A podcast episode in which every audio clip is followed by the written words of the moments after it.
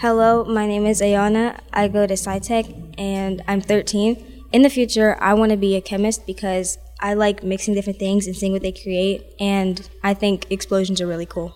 When I was younger, I've always been really good at science, and my teachers would always give me harder work, and that kind of intrigued my interest for it.